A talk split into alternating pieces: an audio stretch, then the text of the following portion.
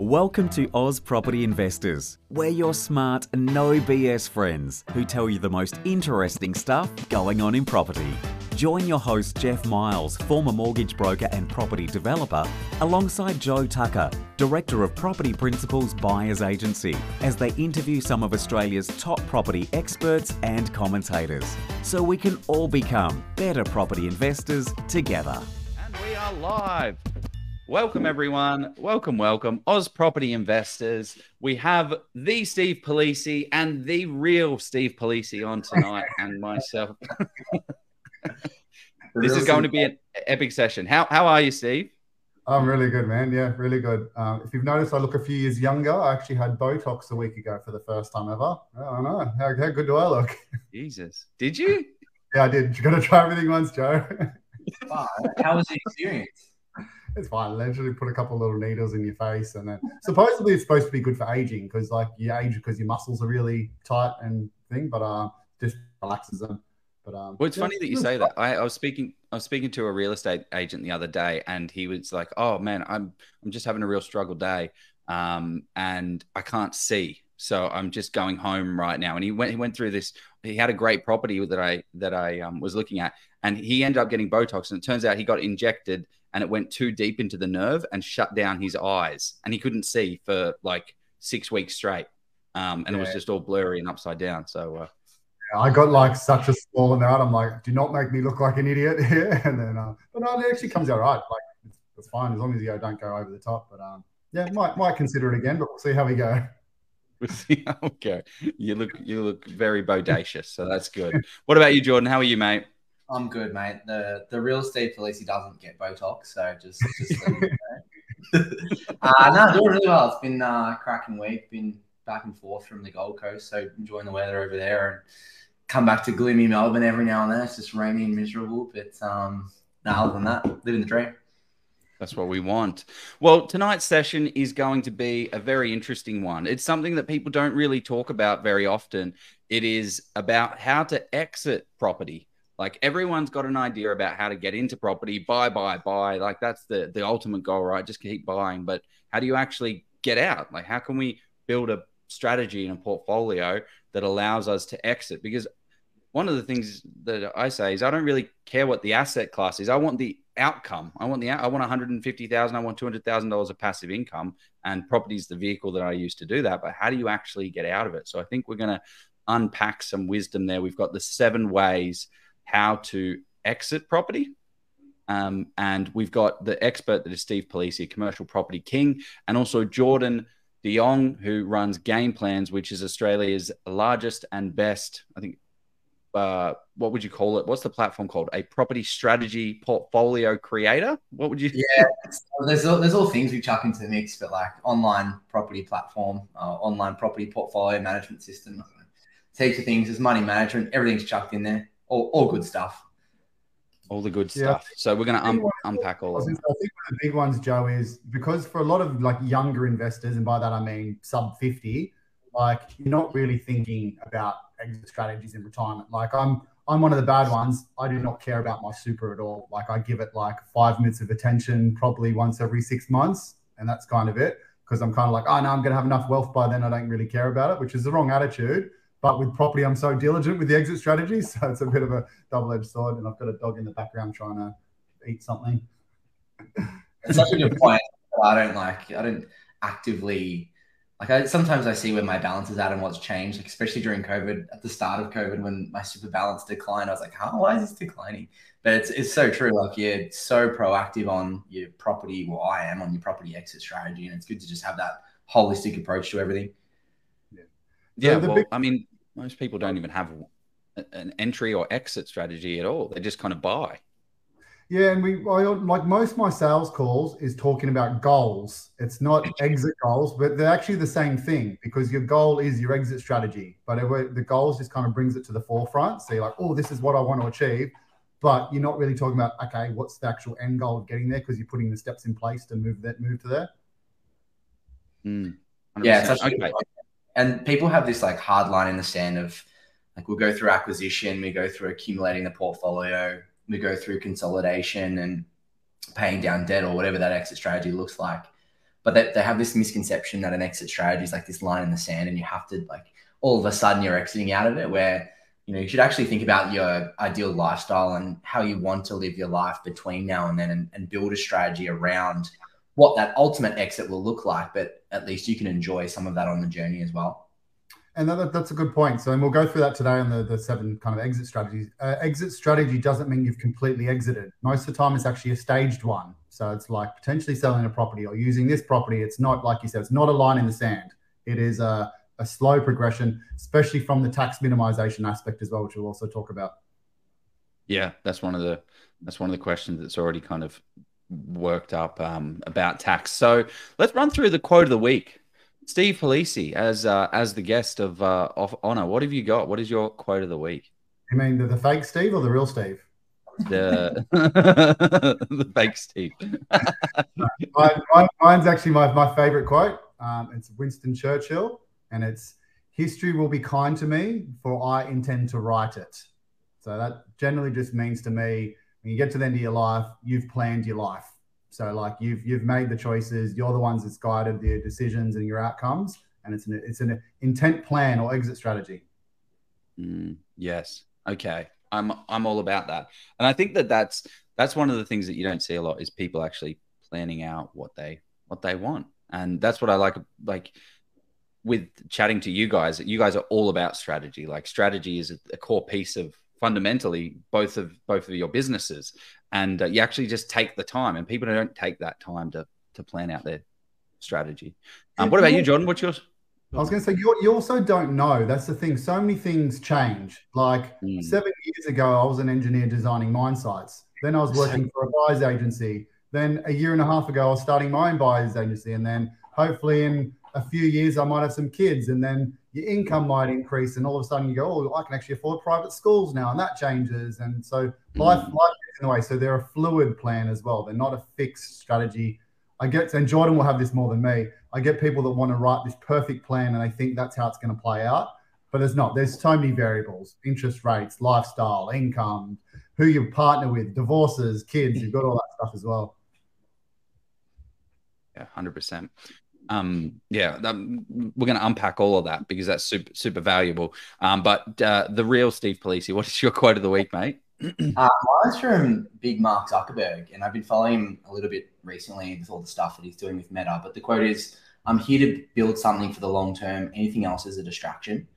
And I think, like, I've been following him with this whole metaverse thing, and, like, it's kind of a bit of a laugh at the moment. Like, everyone's having a dig at him. I don't know, I think the share price is dropping or something. It's like, you know, you see this image of, like, an annotated Mark Zuckerberg in the metaverse, and it looks so silly. But, like, his whole philosophy is, like, I don't care that people are laughing at me, or I don't care that, like, it doesn't work as well as people would think that it would work right now. But, like, we're dedicating all these resources, and they're spending, like, billions of dollars on it.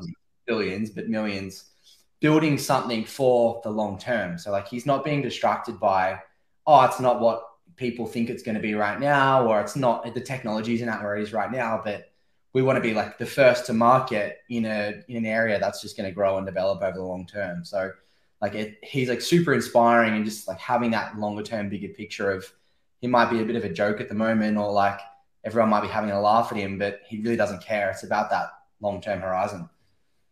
I actually had an argument with one of my mates a couple of weeks ago that he's like, "Oh, that's ridiculous. No one's going to live in a fake world." And then literally in the same conversation, he said he was playing video games that night. And I'm just like, what's the difference, mate? You're living in a fake world for 3 hours. Exactly. You're going to leave your real friends in the real world to go play your video games in your fake world. 100%. My little quote of the week is a basic one. Everyone's heard it. It's by Napoleon Hill. It is, "Plan your work and work your plan." You need a plan. You need to work that plan.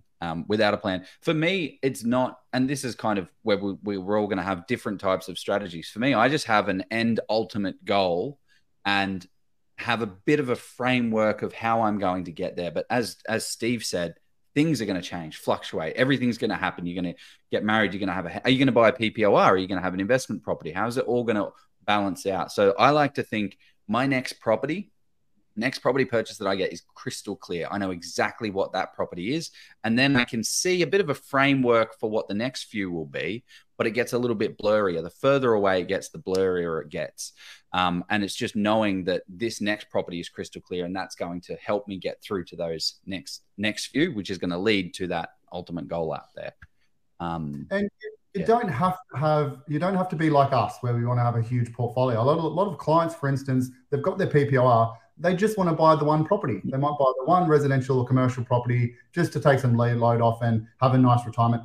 It's still a strategy. So like, it's just a simple strategy. It's buy one property, pay it off over 20 years, use the income to kind of live off, or sell it. And we'll go through that today as well. Yeah, you nailed it. Even just the PPOR, like a strategy could be, I just want to buy a house that me and my family are going to be happy in forever. I want to get the debt down to zero, and I want to know what time frame I can get there by. So that, you're right. It doesn't have to be like this massive extreme 200K passive income portfolio, and that's the end goal. Everyone's different, and everyone has their own goals and risk profiles. And it's just about identifying what that is for you and what it looks like. Yeah, spot on. 100%. Okay, well, let's dive into our sponsored post by one Steve Palise, and then we will jump straight into this session. So we might not need, yeah, we might not need to introduce who this guy is after this video. So let's see. Commercial property offers the highest cash flow in Australian property investing, offering exceptionally higher yields than residential. Now we're talking 8 to 10% net yields. That's cash after all expenses, not this 2 to 6% gross that we see in the residential space. So for those that are starting out on their commercial investing journey, it can be exciting, but it's also a step not to be taken lightly. The expertise of a commercial buyer's agent can pay dividends to help you secure that high cash flow and high growth potential property. And this is why we recommend Steve Palise of Palise Property. With over 6 years experience in the space, Steve has over 1,200 property transactions under his belt. He has seen it all and knows the best locations ripe for growth. In a previous life, Steve was a chartered mechanical and structural engineer, so he draws on his mathematical and analytical skills that he's developed to break down what works best in commercial property. As with engineering, same goes with commercial property. It's based primarily on the numbers. So if you're curious about diversifying into commercial property, you have access to $100,000 in cash or in equity, book a call with Steve today and find that perfect asset for you.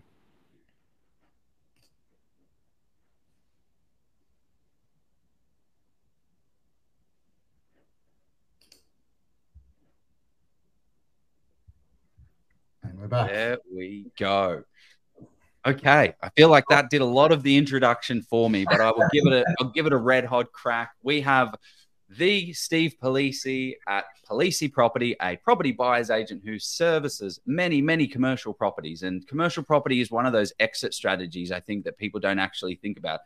This is why I have in my business, commercial property is the end goal. And then we have Jordan de Jong, property strategy king, the creator of Game Plan strategy. The two of these guys are absolute experts when it comes to property strategy. And we wanted to unpack the 7 ways of exiting property, because the end state is not necessarily talked about. But one of the questions I wanted to ask is, why is having an exit strategy so important? And I guess I'll put that to you first, real Steve. Steve Palise. Real one. It's actually hard. I'm going to change my name. But yes, Steve. real Steve. For me, it's just to come down to what your goals are. And that's what I mentioned before. It's about like what you're trying to achieve over what time frame versus what your risk profile is. And then you marry up all of those and then basically work backwards from there of, okay, with this time frame, how do I actually get there? And then the main thing is you actually have to put pen to paper. And this is Jordan's whole thing is it doesn't work if you don't write it down. You might be all right if you go out and buy a property here and there and cool, in 20 years' time you've got 3 properties. That's still okay. But if you're trying to hit a specific target, whether a portfolio size or passive income, or even just like I get a lot of ones where people want to pass on a property to each of their kids. So they've got 2 or 3 kids. They want to accumulate 2 or 3 properties there. So that's got nothing to do with cash flow or capital wealth. That's actually got to do with having like a property paid off that they can pass on in retirement. So it's just everyone's different. Like I get some clients that are happy when they get a new fishing reel, and I get guys that are disappointed when they've just bought a Lambo. After 6 months, they get bored of it. So it just depends. Like I'm one of those guys, like I don't need a lot. Like I'm not into fast cars. I'm not into really fancy properties or anything like that. I drive a camper van around Australia when I'm in town. So I don't need a lot. Mine is a passive income one. It's not a net wealth. That will change when I have kids. When I have kids, there might be a little bit of a, okay, I need something to pass on to them. Could just be passing the portfolio, but it could be, oh no, I want to be able to live near me, so I need a deposit for their house, et cetera, et cetera. So that's okay. You just be honest with yourself. Like find out what makes you happy. No point doing your job for 20 years if it's not going to make you happy. Because I can tell you, a passive income won't make you happy if you're doing something you don't enjoy. 100%. Yeah. What about you, Jordan? Yeah, I think Steve nailed it. I think sometimes there can be a little correlation with the exit wording. So a lot of people, like what we're talking about today is exiting the portfolio, and sometimes there is no exit at all. But a lot of people associate that with exiting the rat race or exiting the work career or whatever it might be. So I think, you know, that's why we sort of talk about not having that line of the sand, because it's like, oh, if I work for 30 years and build a portfolio and have X passive income, I can leave my job and that's my exit strategy. It's more about exactly what Steve's saying is like, put a plan in place, have a target. Otherwise you're just buying things for the sake of buying things, which is what I did for my first 3 properties. Know what that plan is and start to move towards it on the journey. And there's no line in the sand of this is when we retire. It might even be a plan of, okay, we might be going for a little bit more passive income. We might decide to turn down 1 day a week of work or 2 days a week of work. It's not like this work, 62, we retire, that's it, time to exit. So for me, it's more just about exactly as Steve was saying, understanding what it is that you actually want out of life. Like what is your ideal lifestyle, working towards that along the whole journey, and then slowly tapering off and finding where that exit works well for you. Yeah, I get a lot of clients as well, Joe. They're like, oh yeah, I want a 300K passive income so I can quit my job. And I'm like, what are you doing when you quit your job? You need 300K for. And they're like, oh, I want to be able to travel the world. I'm like, you can do that on 50 grand. Like, why are you working an extra 15 years for the sake of that? But again, it's just, everyone's different. There's nothing wrong with striving for big things. If you want to be the guy with the 50-foot yacht and the fancy watches and stuff like that, and you love the hustle of that, cool, go for it. I'm a bit different. I love this relaxing, climbing mountains, rock climbing, driving a camper van around. So I don't need that much. And I won't take on as much risk. Like me personally now, it's buy a PPOR and pay it off and then probably relax. I won't be one of those guys who just keeps accumulating. It'll just be chill a little bit. Yeah, I think, Steve, I think a lot of clients that I talk to, like their goal is to replace their income. So let's just say hypothetically, they're earning 100 grand a year. So their goal is to get to a passive income of 100 grand a year. But realistically on that 100 grand a year, they're still able to save 3, 4, 5 grand a month. So into retirement, do they still really need to be saving 3, 4, 5 grand a month? Or do they just need to be paying their bills and their principal place of residence in a good state? Like, do they need to continue saving? So it might actually be, you know, 70, 80K that they need to achieve before they exit. So yeah, I think you got it. Yeah, you alluded to it before as well. Like you don't have to quit cold turkey as well. Like you could have a 50K passive income and then just go get a slightly lower level job on 50K a year, 3 days a week.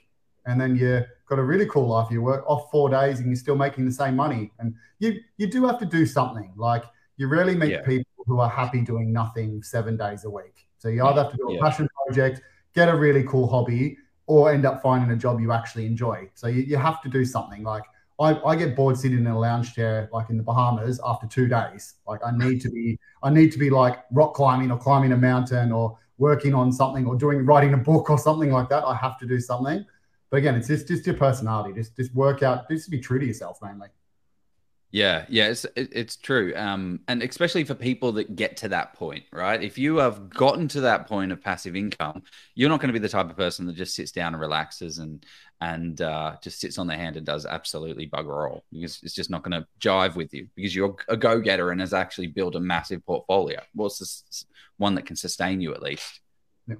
Yeah, spot on. So, okay, well, let's cover off why is an exit strategy so important for us? Like, is it a must or a maybe? Do we have to kind of think about our exit strategies, or is this something that we can just kind of have a bit of a handle on? Like, how important is having this exit strategy for us? Yeah. So for me, the answer is yes to both, depending on who you are. If you are fairly comfortable in your life and you've got a nice steady job and kids and house and you're paying off your PPOR, you don't need a strategy necessarily. You might just be buying a property for some future wealth, and that's fine. Like, not everyone's, like you mentioned before, Joe, like all three of us in this kind of video, we're all go-getters. Like we didn't build a big portfolio from not looking on realestate.com every night till 1 a.m. for a few years. So like we're that type of, so, but the other ones, it's just for some more comfort in retirement. This gives them more options. However, if you've got something that's quite large in terms of goals, then yes, it's a must. And Jordan said it before, you're just kind of buying properties at the start for the sake of buying it. I did as well. I bought, most of my duds were the ones I just bought because I thought they were a good deal and they weren't really fitting in the strategy and my borrowing capacity. So if you've got some big goals, you have to have some form of strategy, because if you buy the wrong one or two properties at the start, it's going to tangle out for a while. Yeah, that's such a great point, because that is ultimately what you're trying to balance. You're trying to balance your cash and equity that you have on hand and balance that with your borrowing capacity, because like this is one of the things that we have when we have a strategy session. It is saying, oh, I've got an $800,000 borrowing capacity. The bank said I can lend that much. Well, you probably shouldn't go out and get an $800,000 property and use 100% of that borrowing capacity. It might be better to split it up. And that's what I love about Jordan, your platform, about when it comes to, you can run the scenarios to see what happens if you buy an $800,000 property that only has a 3% yield, or two $400,000 properties that have a 5% yield, but have a slightly lesser growth. What does that look like over the long term? Yeah, I'm exactly the same. I think yes to both. And I think you really do want to have that longer term picture. Like I'm an advocate for buying property, like from the get-go. I think it's fine if you want to go out and buy a property, but why are you going to buy that property? And understanding the decisions that you're making, exactly how you just mentioned there, Joe, is like, okay, do we buy one really great blue chip asset and utilize our maximum borrowing capacity? Or do we potentially split it up into two and get some high yielding properties?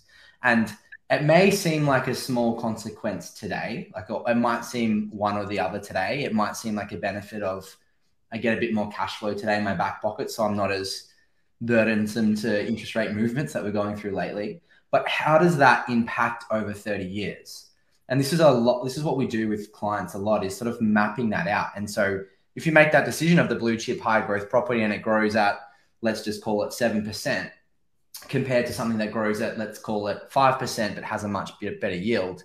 Yes, they might be, I don't know, 5, 10, 15 grand better off today. Yes, they might be 30, 40 grand better off in 30 years, but it comes at the cost of $1 million, $2 million worth of equity over that period. So these small decisions that we make today really do compound and have a massive impact over that longer term period. So if we don't know and understand the decisions that we're making today are going to impact us in 30 years, then what's the point that we're doing it for? So I'm a big advocate of the strategy always changes. As Steve touched on before, my biggest light bulb moment was when I had my daughter, and my whole philosophy on like what I wanted to do and what I wanted out of a portfolio changed. And people are going to go through that. I guarantee you I'll go through a different one later on. Like I might get to 40 and go, I just want to retire and go hard passive income. Like different phases of life will change, and that's okay, I think. But it's really just understanding, well, where are we going to now? What are we working towards now? What are we on the path to achieving now? And if things do change, if our emotions change, if our idea and concepts change, let's adjust and move as we start to go along as well. You also need to balance, like we're talking those long-term goals with the short-term. And this is every investor's biggest thing at the moment, is borrowing capacity. So that's where you're going to, you mentioned like, okay, say you've got 800K. You need to work out, okay, what happens if I actually buy an 800K? What's the ramifications of my capacity after that? And if it's sit on your hands for 5 years, hoping for some rental increases, capital growth, or your income increases, that might not be a good option. And then that might actually guide your decision, whether you go a pure cash flow one, like a commercial, or a capital growth play as well. So And that's also where I come in for the commercial side of things, because people know they're getting to their glass ceiling in terms of borrowing capacity, and commercial does have some options to get around that because you've got lease doc loans and things like that. So that's part of marrying up the short term with the long term strategy. 100%. Okay, great. Well, let's start going into these 7 exit strategies, because Steve, you've identified 7 strategies that are going to allow you to exit on property. The first one we've got here is keeping all of your properties and not paying down the debt. Can you talk to that? Yeah, so I've just tried to summarize like just the general overview, 7 kind of strategies that most people use. There are some other ones, like you can be a developer and all that type of stuff, but these are just the kind of outline ones. So that is basically accumulating your portfolio, and it's normally a self-sustaining one. So it's obviously not going to be highly negatively geared because you're not going to retire from that. So you've normally got some passive income from it, and then just leaving it, just letting it kind of keep paying off the P&I typically, and then leaving the capital thing. The benefit of that is you've got a bigger portfolio because like you've got more assets, you've got more cash flow, and you get inflation over time to help grow the portfolio, and you keep the capital growth, as opposed to selling and transitioning and things like that. You keep it. You also save on the exit and entry costs. So if you're trying to replace the property, you don't have to. You're not paying stamp duty again. You're not paying real estate selling fees of 2%. You're not paying the stamp duty again on the property you place it with. So you're saving 10% there. So it's just the, Jordan actually gave me a note on this. We went through this before the call. He calls it the natural exit, which I quite like. Mm. It's a riskier play. So like, because you do have like a large amount of debt, so you're more subject to like interest rate movements. And then you also just typically can't like refi. Like you're not going to be able to go interest only for the rest of your life because the banks, you're not going to be able to service that debt. So you typically have to be P&I as you kind of go on. And this is going to be a recurring theme throughout all these strategies. Speak with your broker and speak with your accountant, because they're the biggest parts of exit strategy. Your broker, obviously, for what type of finance that you're going to have on the property and when you're going to shift to P&I or not pay down debt and things like that. And your accountant for the structures that you're buying under, because there's obviously tax ramifications for selling properties and transitioning them. And especially when you start talking big passive incomes, then there's tax, obviously, on passive income. And that's where you buy under family trusts and disperse profits to beneficiaries and all that. So this is, we always have it on about this in part of the group. You need the team. Yeah. It's not just buy good quality. I can buy you the best quality property in the world, but if you buy it under the wrong structure or wrong loan, you can shoot yourself in the foot for 5 years. Yeah. And also, if you want to hand that property over to someone, you have to consider structures as well, because you can't just say, oh, I'm going to give this to my son. They're going to have to go under their name on the title if you've just bought it as an individual, and then you've got to pay stamp duty again. Like if, with a trust, you've got versatility, but obviously, yeah, speak to your professionals and go through. There's some high net worth investors, they buy under company structures as well, because they've got enough income from it that it can service itself. And then there's options there. They run it like a business. So a lot of my high net worth guys, their property investing is a business. So they've got different structures there. So everyone's different, but that's just the big one. Everyone buys the properties and then they just let it kind of, the LVR erode over time, and it just kind of self-fulfills itself. But Jordan, you got any comments on that one? Yeah, I really like this one. It's probably my favorite one out of all of them. And you're right. Like I call it a natural exit because it is natural. Like there's no forced, like you have to pay your debt off. There's no forced line in the sand of this is what's going to happen. It's accumulate the portfolio and then let time do its thing. Obviously sort of like no financial advice. I don't, Joe, do you do like a disclaimer or anything? But like I personally like having good debt because it gets inflated away. So savings in a bank account gets inflated away, where debt is actually money that you owe to a lender. And so the lender has to cop that inflation on the way out. So today's, dollar that you have to pay back in 10 years might only be worth 50 cents or whatever it might be. And that's not that mass exactly, but it becomes less over time. So I personally like going debt. The only thing, and that's such a great point that I think is somewhat overlooked. If I had $500,000, and I stuffed that under my mattress, I would get yelled at by everyone, because everyone knows inflation eats away assets.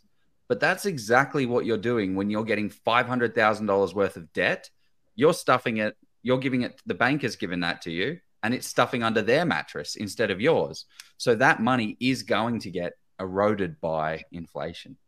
Yeah, and The other benefit of that is if you're in an interest rate environment like we're in today, where, and an economic environment, I should say, where, you know, let's just call interest rates at 5%, but headline inflation, and it's complete rubbish, but headline inflation is 6.7%. Money is actually getting inflated away faster than you're making, faster than the amount that you have to make for repayments. So yes, you have to pay the bank 5% in interest repayments, but it's getting inflated away at 6.7%. So theoretically, you're actually gaining 1.5% per annum on your loan or the money that you're lending. So as long as you can comfortably make those repayments, make those interest repayments, and not put yourself in a financial situation that's awkward, you're actually not on paper, but theoretically making yourself money as time goes on. Yeah. One of the big risks for this strategy for me is interest rates can obviously harm your lifestyle quite a lot. Like if you'd say you had a 50K passive income from your portfolio because you're not paying down the debt 3 years ago and you're paying 1.9 or 2.2% interest rate on the loan. Now, if you didn't have rental increases on that property portfolio and you're now paying 6%, that's all of a sudden going to drop from 50 to some suck 15K, for instance. So if you're relying on retirement, all of a sudden you've gone from passive income you can live off to more struggle street. So that's the big risk with keeping it and not paying down the debt. So you need to make sure you've got that buffer in place, like with the LVR and interest rates, that you can kind of handle it. Same thing for maintenance and vacancy periods and all that. You need to be able to take that into account and handle it if your roof collapses on a couple of your properties and things like that. Yeah, and on the interest rate point there, Steve, as well. Like I know a lot of people I talk to like to stay interest only on their portfolio as they're continuing to go along. But with that natural exit, if you don't have income, if you like retire and you don't have that income coming through, at some point or at some age, the banks are going to say you can't refinance onto interest only. And so you may have to roll to P&I. And again, that's going to increase the repayments that you have to make. So it's just one of those things. Again, it's a nice natural exit. There's no sort of forced line in the sand, but it's something you do have to plan around, okay, if I do stop having a certain amount of income, or if I go cold turkey and just retire on the spot, am I going to have enough finance or enough income or passive income from the portfolio to sustain not only a P&I rollover if I'm not on P&I already, plus interest rates movements if they were to go up or down 2 or 3%, and just make sure you're comfortable from that standpoint. Yeah, it's very unlikely you're going to go in this strategy with a 90% LVR. Like if you'll get retirement age, it's going to be a 50 to 70% kind of most likely with that kind of good buffer. But again, everyone's circumstance is different. Don't sue us, not financial advisors, yada, yada. Yeah. I'll pop the disclaimer up. I think that counts. Thanks. Well, I always hear people say not financial advice. Do you guys actually know anyone who's ever been sued for financial advice when they're not receiving money from someone? Like, not yet. I don't want to be the first. Goodbye. Don't sue Oz Property. We don't have the funds. Number two, keeping all your properties but paying down the debt.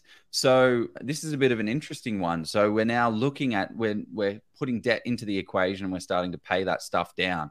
What does that look like, Steve? Give us a run through. Yeah, so same as before, but you're either physically putting cash savings into the portfolio to pay it down a bit quicker, or like Jordan said, beyond P&I, it rolls over to P&I, and then you can plan from that point, okay, I'm going to be debt-free in 10 years' time, 15 years, 20 times. And that's the biggest thing for this one is you can actually plan it really, really well because you know how much money you can put into it and what the P&I repayments are over what time frame. So you can get a kind of definitive line in the sand of exit date, we'll call it. So this is most people's exit strategy. Like 90% of investors will have it, they'll switch to P&I, and then they'll pay it down. And you can phase into retirement because obviously as you're paying down, your actual passive income increases as well. So it's the usual typical one that everyone kind of does. And then you can also kind of stage things with like the accountant as well. So like you're slowly building into it as you start retiring and your actual income starts decreasing, you can start increasing your passive income. So you kind of manage the tax brackets that way as well. Yeah, right. Okay. What are some of the pros and cons of this one, Jordan? Yeah, so this is what I like to call eliminating with cash. As Steve said, it's either like a hard cash dump into paying off the debt or paying P&I. So some of the pros I wrote down is it's kind of a risk-free retirement. Like you're not susceptible to those interest rate movements or massive P&I rollovers into retirement, apart from like potential sort of major building defects that might come up and cost a bit. Like you're essentially risk-free without debt. As Steve said, it can be planned really, really well. Like you do have that line in the sand and can calculate how long it will take you to pay it off, and still have to pay tax on the rental income. So that's probably actually one of the cons, is you have to pay tax on that rental income that comes through as you start to go through. There's no like with the previous scenario, you do have the debt and the tax deductions on investment debt. So you get a bit of a win-win there, but heading into retirement with a rental income, you still have to pay those taxes. Some of the other cons is it can be a bit of a long runway to pay off that debt completely. So if like you've got this time period or this line in the sand, it could be sort of like 10, 15, 20 years away. And some people might have to continue to stay working over that period to pay it off completely before they go, I'm comfortable, the debt's paid off, I can retire now.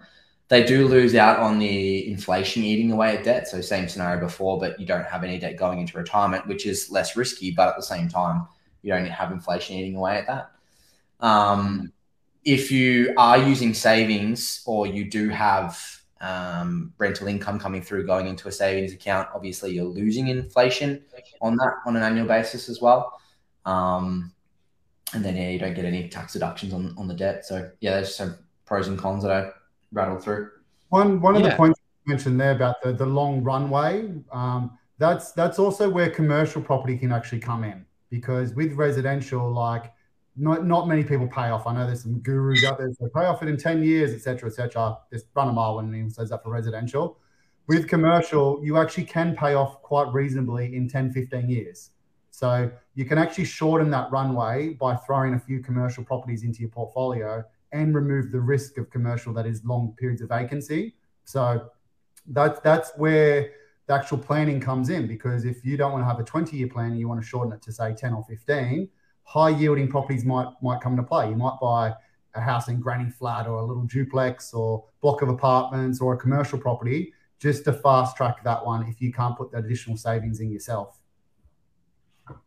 Yeah, and well, when does commercial come into a strategy? Like, I guess what you're saying, Steve, is it can come in at any point, and of course, but typically speaking, I guess, I don't know how to ask the question, but where is it normally see? Because the way we kind of build our portfolios, we see people accumulate their riches and their net wealth in residential, and then they like, well, how do I unlock this? And then they unlock it through commercial property.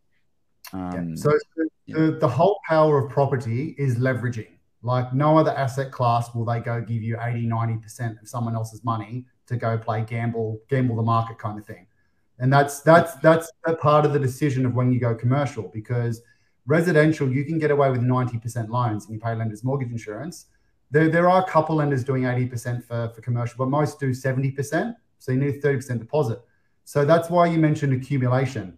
I would much rather, if I was a low risk 25-year-old person, investor, I'd rather go buy 3 residential properties on 90% loans versus 1 commercial on a 70%, because if I get the same capital growth, I make 3 times as much with the resi portfolio.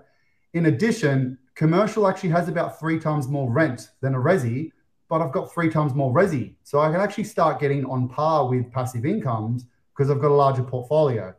So where it's right for you is when you're kind of running out of borrowing capacity. So if you start looking and you go, oh, I've got a 1.5 mil resi capacity, but only a 600K commercial, cool, resi is probably the right option for you. If you start looking at those numbers and because you're based on serviceability, you can't borrow resi anymore, but you've got the same borrowing capacity for commercial, might be worth looking at them. I had a client yesterday, they got a mil resi capability, but 3.2 mil commercial capacity. Because they've got the funds there, they just can't leverage it with full doc, so they can go lease doc, and they've actually got a much bigger borrowing capacity for commercial. So there's the option there. And then you just marry that up with what you're trying to achieve. And this is the whole planning side of things. Me, like if I've got a 65-year-old client, buying a neutrally geared residential property doesn't really help their strategy. Like they want a retirement fund, so they have to be commercial. So you just got to find that point. Most people buy when they start kind of accumulated 2 or 3 properties and they're at the serviceability limit, or they're mentally starting to switch on to, okay, I want a passive income in 5-10 years' time. How do I get there? Resi's not going to give it to me for 10-15 years. Yeah, the way I typically explain this as a bit of an overview, high level, is there's kind of like 3 stages that we go through when accumulating a portfolio. So first stage, as Steve mentioned, is always sort of an equity focus or growth focused. And the reason we do that is because obviously the compound effect, and over time, that's where you're going to generate your most wealth. But additionally, from that wealth and growth, you can extract that equity and use that equity as deposits for future purchases, which for people getting started is generally the hardest thing, is saving enough money to be able to get in and then continuing to have that savings moving forward. The second stage that we go through is something that I call momentum, and it really depends on where everyone is. But in the momentum stage, we're still looking for growth-focused assets, again, because that's where long-term you're going to grow your most wealth. But at the same time, we're looking for either sort of a neutral or passive or positively geared property where it's self-sustaining, it's building momentum within the portfolio and allowing things to continue to grow. Now, for someone who has a really, really high income, maybe from a great job or their own business, they might decide we still want to go growth-focused. We'll pay for the portfolio from our business, but over the long run, we're going to get the capital growth. So we're really happy with that. Alternatively, you might have someone who's like, we just want to retire in the next 10 years. We just want to go heavy passive income and go from that side. So it really comes down to a client's goals and risk profile. But then Steve nailed it. Once you've gone through that equity or growth phase, the momentum phase, and then you're kind of capped and there's no more borrowing capacity, that's when you start looking to get into that like heavy passive income assets and starting to replace incomes. And that's when you go that different type of lending route where you can get access to other lending avenues to allow you to continue building the portfolio. So one of the questions that kind of comes up is, but how do I transition that? I've got 5 residential properties right now. How do I actually turn that into commercial? Do I sell down? Do I leverage? Like, how do I actually buy another commercial property, and what does that look like? Yep. So we'll get onto that on strategy number 4, Joe. Oh, okay. Well, where are we at? We're at number 3. Strategy number 3, keeping all properties and increasing the debt. What the hell are you guys playing at? We can't increase the debt when we've got more debt.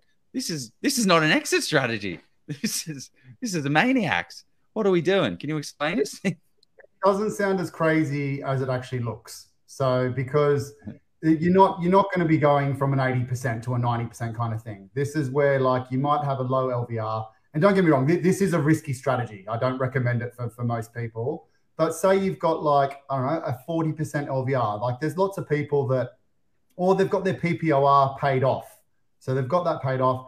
And then they actually want some funds for retirement. They might actually pull out 20 or 30% of the actual property equity and use that for the holidays and the cars and the families, or the passing on a deposit to their kids and things like that, because they can still effectively, like if they've got a residential property or commercial property, manage that if they want to pay it down later, or just live off it. And inflation and growth will do its thing. It'll actually erode that anyway. So if you increase your debt to say 30 or 50%, in 10 years time, the LVR is probably back down to 25% or 0. So you can kind of manage that. So it is a high-risk strategy, but it gives you a big influx of cash effectively you can start spending. The benefit of it is you keep your portfolio. So similar to strategy 1, you get your whole portfolio, so you still get all the future capital growth, and you might not just have the passive income that you wanted, but it still lets you keep that portfolio. So it does sound crazy, but it's not like, I'm not saying, oh, when you're an 80% LVR, just keep refinancing at 80%. Banks won't let that happen anyway if you're planning retirement. So we're talking generally lower LVRs. Okay, that makes a little bit more sense. That cleans it up a little bit for me. Jordan, what are some of the pros and cons of this one? Yeah, I love that Steve like clarified that, because I've heard some crazy stories of people just like continuing to refinance as they go along. So it is definitely a riskier strategy if you go down that route. But limited pros here, but the 2 pros that I had is that you get that full utilization of the debt inflation as you refinance and pull that debt back out into retirement.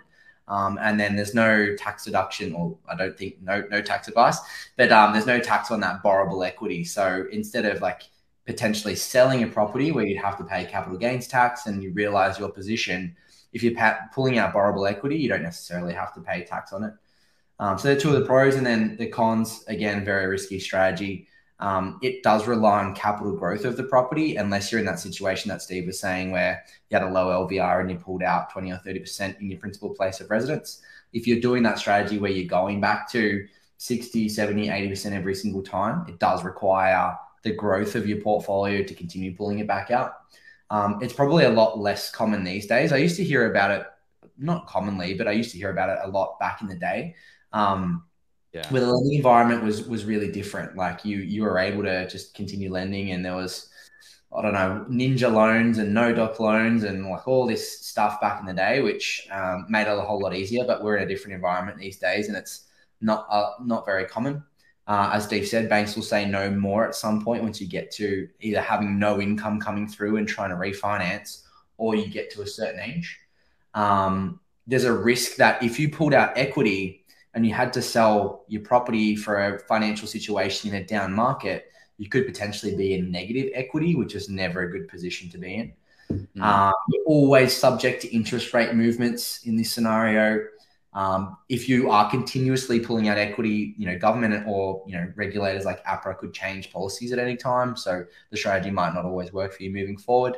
And it's not a great play for generational wealth as well. Like if you wanted to hand over a legacy to the kids, and you're giving them a $4 million property, but it comes with $3.5 million with debt. It's not really the best generational play to hand over to them. So yeah, a few more cons than pros there, but I think Steve's approach and, just taking a little bit of funds out of a principal place of residence might be a way if someone wanted to hold on to their portfolio into retirement. Yeah, it doesn't necessarily have to be pulling it out as well. Sometimes like a parental guarantee for your children's house is effectively the same thing. It's the same net result. You're just, someone else is using the money for it, like you're kind of backing someone else. John said, you don't really see it in resi anymore. You still see it a bit in commercial with like lease doc and low doc kind of loans where, say you've got a commercial property and it's paid off, you might go like a no doc loan and get it on a 50% LVR because it's still cash flow positive, but you've got these funds to actually live off and travel and things like that because you do have to realize the money somewhere. And this is the part of the, every single strategy, you have to realize the property income somewhere, whether it comes from rent or the equity. This is the whole thing with strategy. They're the two things you balance, and that's how you actually get the lifestyle that you want. Love that. Here's a question that's come in. Anyone who's got any questions, throw them in as we go along as well. It's super valuable. And he said, do you guys have any thoughts on living off a line of credit, which I think is talking to this exact strategy. Spot on. It's exactly what we just spoke about. Yeah, actually, a line of credit is debt. It's you pulling out the equity and using it to live off. So people do it.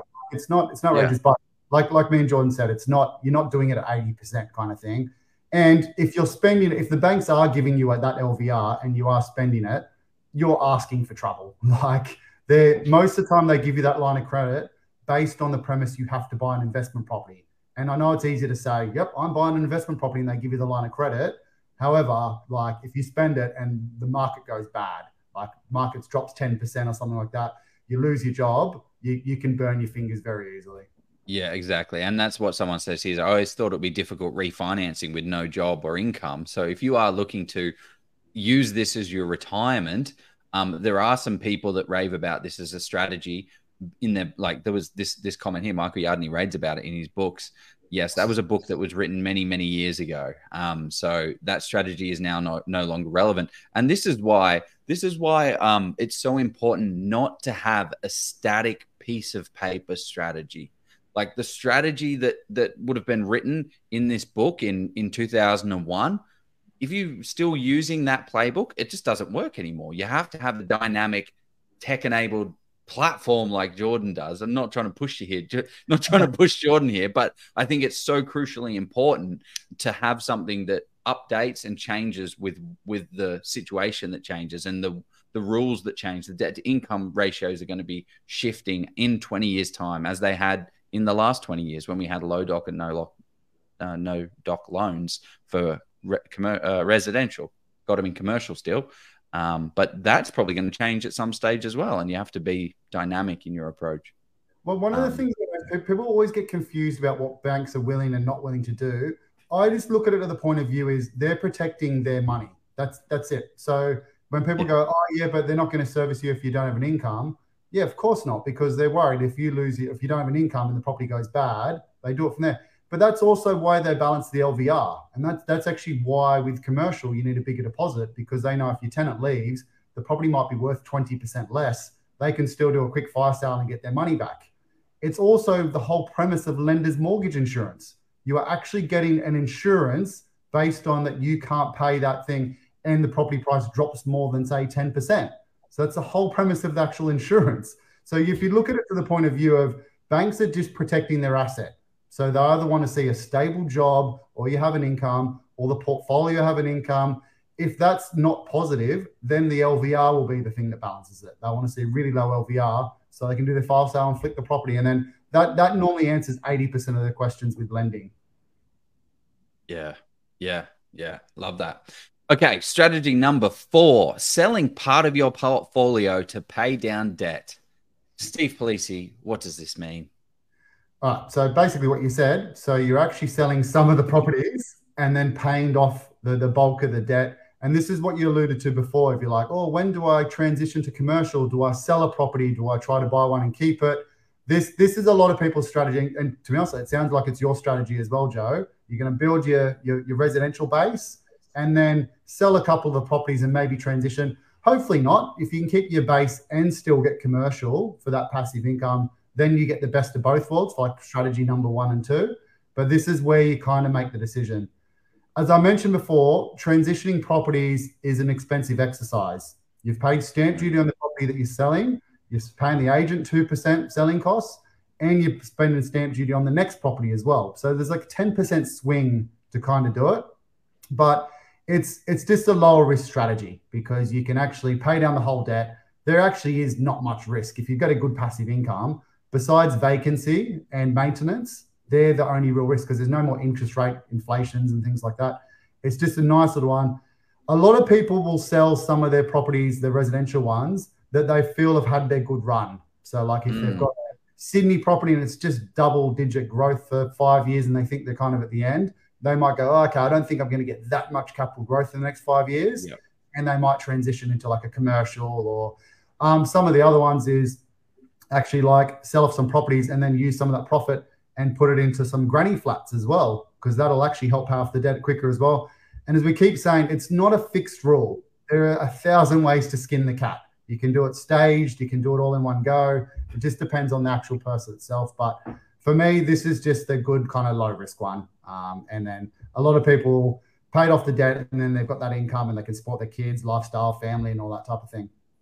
Yeah, and this one is my favorite strategy, but you also got to think about it with the type of asset that you're buying. So a lot of the assets that I like to buy are properties that are not their end value. They're not the end product. So I buy a property that has a house at the front and it's large enough land that can be subdivided.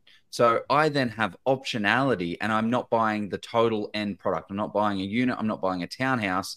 I'm building townhouses. I'm building units on it. So you can then have a choice of saying, hey, I'll keep the front house, but I'll sell off the land to pay down the debt on the front house, which is then going to, or take that capital and then go into commercial, or build a house on the back as well and sell both and then transition into commercial, or then just use the equity because there's so much equity already in my portfolio that I can then transition into this more cash flow type of asset as well. So much optionality with that. I really like the modern take that we put onto this one as well. Like, I don't know if the person reading the old Michael Yardney books probably knows about this as well, but it's a common one that used to come up with that whole process of like buy 10 properties, then sell 5 to pay off the other 5. And that used to be like really easy and simple, not easy, but like easier to do back in the day, where now, as we keep mentioning, like we're all limited to our borrowing capacity. And so it becomes a little bit harder to just go, yeah, I'm going to buy 10 and then sell 5 of them. We're actually limited to just the 5. And so what I really like about this modern twist, and I'll just transition into the pros and cons because I'm really smooth like that, is that you can like choose that specific property in your portfolio that you know you're going to sell. It's like, you know, it's going to be like a blue chip asset. It's purely growth focused. You're allowing that capital growth to do that heavy lifting over time. And then at some point in time, you know you're going to sell that asset and eliminate most or some of the debt within your portfolio. So it can be planned and executed really well. Again, it's that sort of risk-free retirement. So we're heading into retirement with no debt or minimum debt left in the portfolio. And we're not forced to keep saving or working for a long period of time, apart from if you went sort of commercial and shaved on that, to pay off the debt of the remaining portfolio. So, you know, if you had a period allocated of 10 years, we're just going to work and pay off the portfolio, you might be able to get to year 4 or year 6 and go, okay, now we can actually sell this property and pay off the remainder of our debt. So you're not forced to keep working. Some of the cons though is obviously you have the loss of that potential passive income that you've lost from the sold property. So you are losing a source of income. As Steve said, you've got those sales and exiting costs, transaction costs and profit. Also the growth as well, because you've got rid of that property. If you get it wrong and it doubles in the next 10 years, you've lost that as well. Nailed it. Then you've got the exiting costs. You lose out on that inflation either way, as I keep banging on about. And yeah, that's pretty much my pros and cons. Yeah, I love that. I think that's, I mean, is this the most, well, actually, no, this isn't the most typical. No, is this the typical that we see? The biggest in between this one and the last one, just depending on kind of who you are. And to be honest, it sounds bad, like demographics and age of people kind of changes. And this is what John said, we're putting a modern twist on it. Our parents and the older kind of generations, they're a bit different. They are probably more of selling part of the property and paying down the debt and things like that. Or the next one, which we'll go into as well. Yeah, nice. Okay, well, let's just before we jump into that, we have to jump into our next post. So we have how many we got? We got 3 left, and then 3 of the 7 strategies left of how to exit your portfolio, and then we are going to cover off on the platform. Jordan, you've created these, you've modeled out these strategies. So if anyone's keen on seeing those, let us know in the comments. But we're going to go through how these work and how to actually exit out, what it looks like in the real world. So let's do that. There's nothing worse than going into a situation unprepared, especially when that situation is purchasing one of the most expensive assets of your life against a trained property expert in the form of a real estate agent. It's a scary thought, but it is a skill that can be taught. Do you want to learn how to become fully prepared when buying a property so you can get out there, buy your dream home or investment property without the fear of actually messing it up? Scott Aggett, the founder and expert property negotiator at Hello House, has been helping people buy their properties by stepping in and negotiating with the agents and saving his clients tens of thousands and in some cases hundreds of thousands of dollars. Scott has now decided to share all that he's learned over the past 28 years in real estate so you can go out there and do the exact same thing on how to find a property, analyze that property, negotiate on that property and transact on it to get the best results. He's created the Get Buyer Ready course, which is a step-by-step guide on how you too can become an expert property negotiator. It's the easy way of how you can avoid all of these agent games and get the best purchase price on that dream home or your investment property. The course is in short bites for busy people with no fluff at all, just all the information you need to get buyer ready and secure that next property with confidence at the best price. Scott has been kind enough to give our community a massive discount with the link below. Sign up today before you even think about putting an offer on that next property, and it will be one of the best decisions you ever make. Here we go. He's back. Okay, there we go. That's the new ad for Scott. So if anyone liked that, let us know. If anyone hated it, let us know. Okay, here we go. I feel like this comment's aimed at you, Steve. We've got a little comment here. Can living in a van asking for the bank for a mortgage to buy another property and live off that passive income be an exit portfolio? Will the bank allow us to borrow? Well, actually, that isn't aimed at you. That is someone else's question. Living in a van and asking the bank for a mortgage to buy another house and live off that passive income be an exit portfolio. Yes, but they're going to look at that income that you're getting off that property as just income. So they're going to treat that the same way as effectively a job. And this is the whole serviceability calculation. They look at what income you get from whether that be your actual job or your property portfolio. Then they slap on their interest rate buffers of 1.75 to 3.5% or whatever it may be. Then they take like 20% of the rent that you're getting on your property portfolio, and they take that off and they go, can you afford that? Then they'll look at your capacity in terms of like your risk profile, like what your job it is and things like that, and credit checks and all that type of stuff. So yes, if you've got a big enough passive income, but the banks don't really care if you're living in a van or at your parents' house or whatever. It's the same net result. Like you still need a registered address, but yeah, it's the same situation. It's just like living rent free somewhere. Mm, yeah. They would just count it like you're living at your parents, right? They're not going to care. Okay, cool. We'll have a registered address though, like that's a thing. And like I typically put my dad's address, so that's the one. And then I've recently done a refinance, and he had to write a letter saying yes, he doesn't pay rent when he lives there. There you go. There you go. Okay, cool. We have three other exit strategies that are a part of building out your portfolio, but actually getting out of it. So what is number 5? Selling parts of your portfolio and living off the profit. Yeah. So this is exactly the same as the last one, but instead of using that profit to pay down the debt, you're actually using that profit just to actually live off. So you're not paying down the debt. So it's sort of assuming that your current debt portfolio is positively geared. So it's kind of looking after itself or paying itself down. Otherwise, obviously the banks aren't going to let you do that.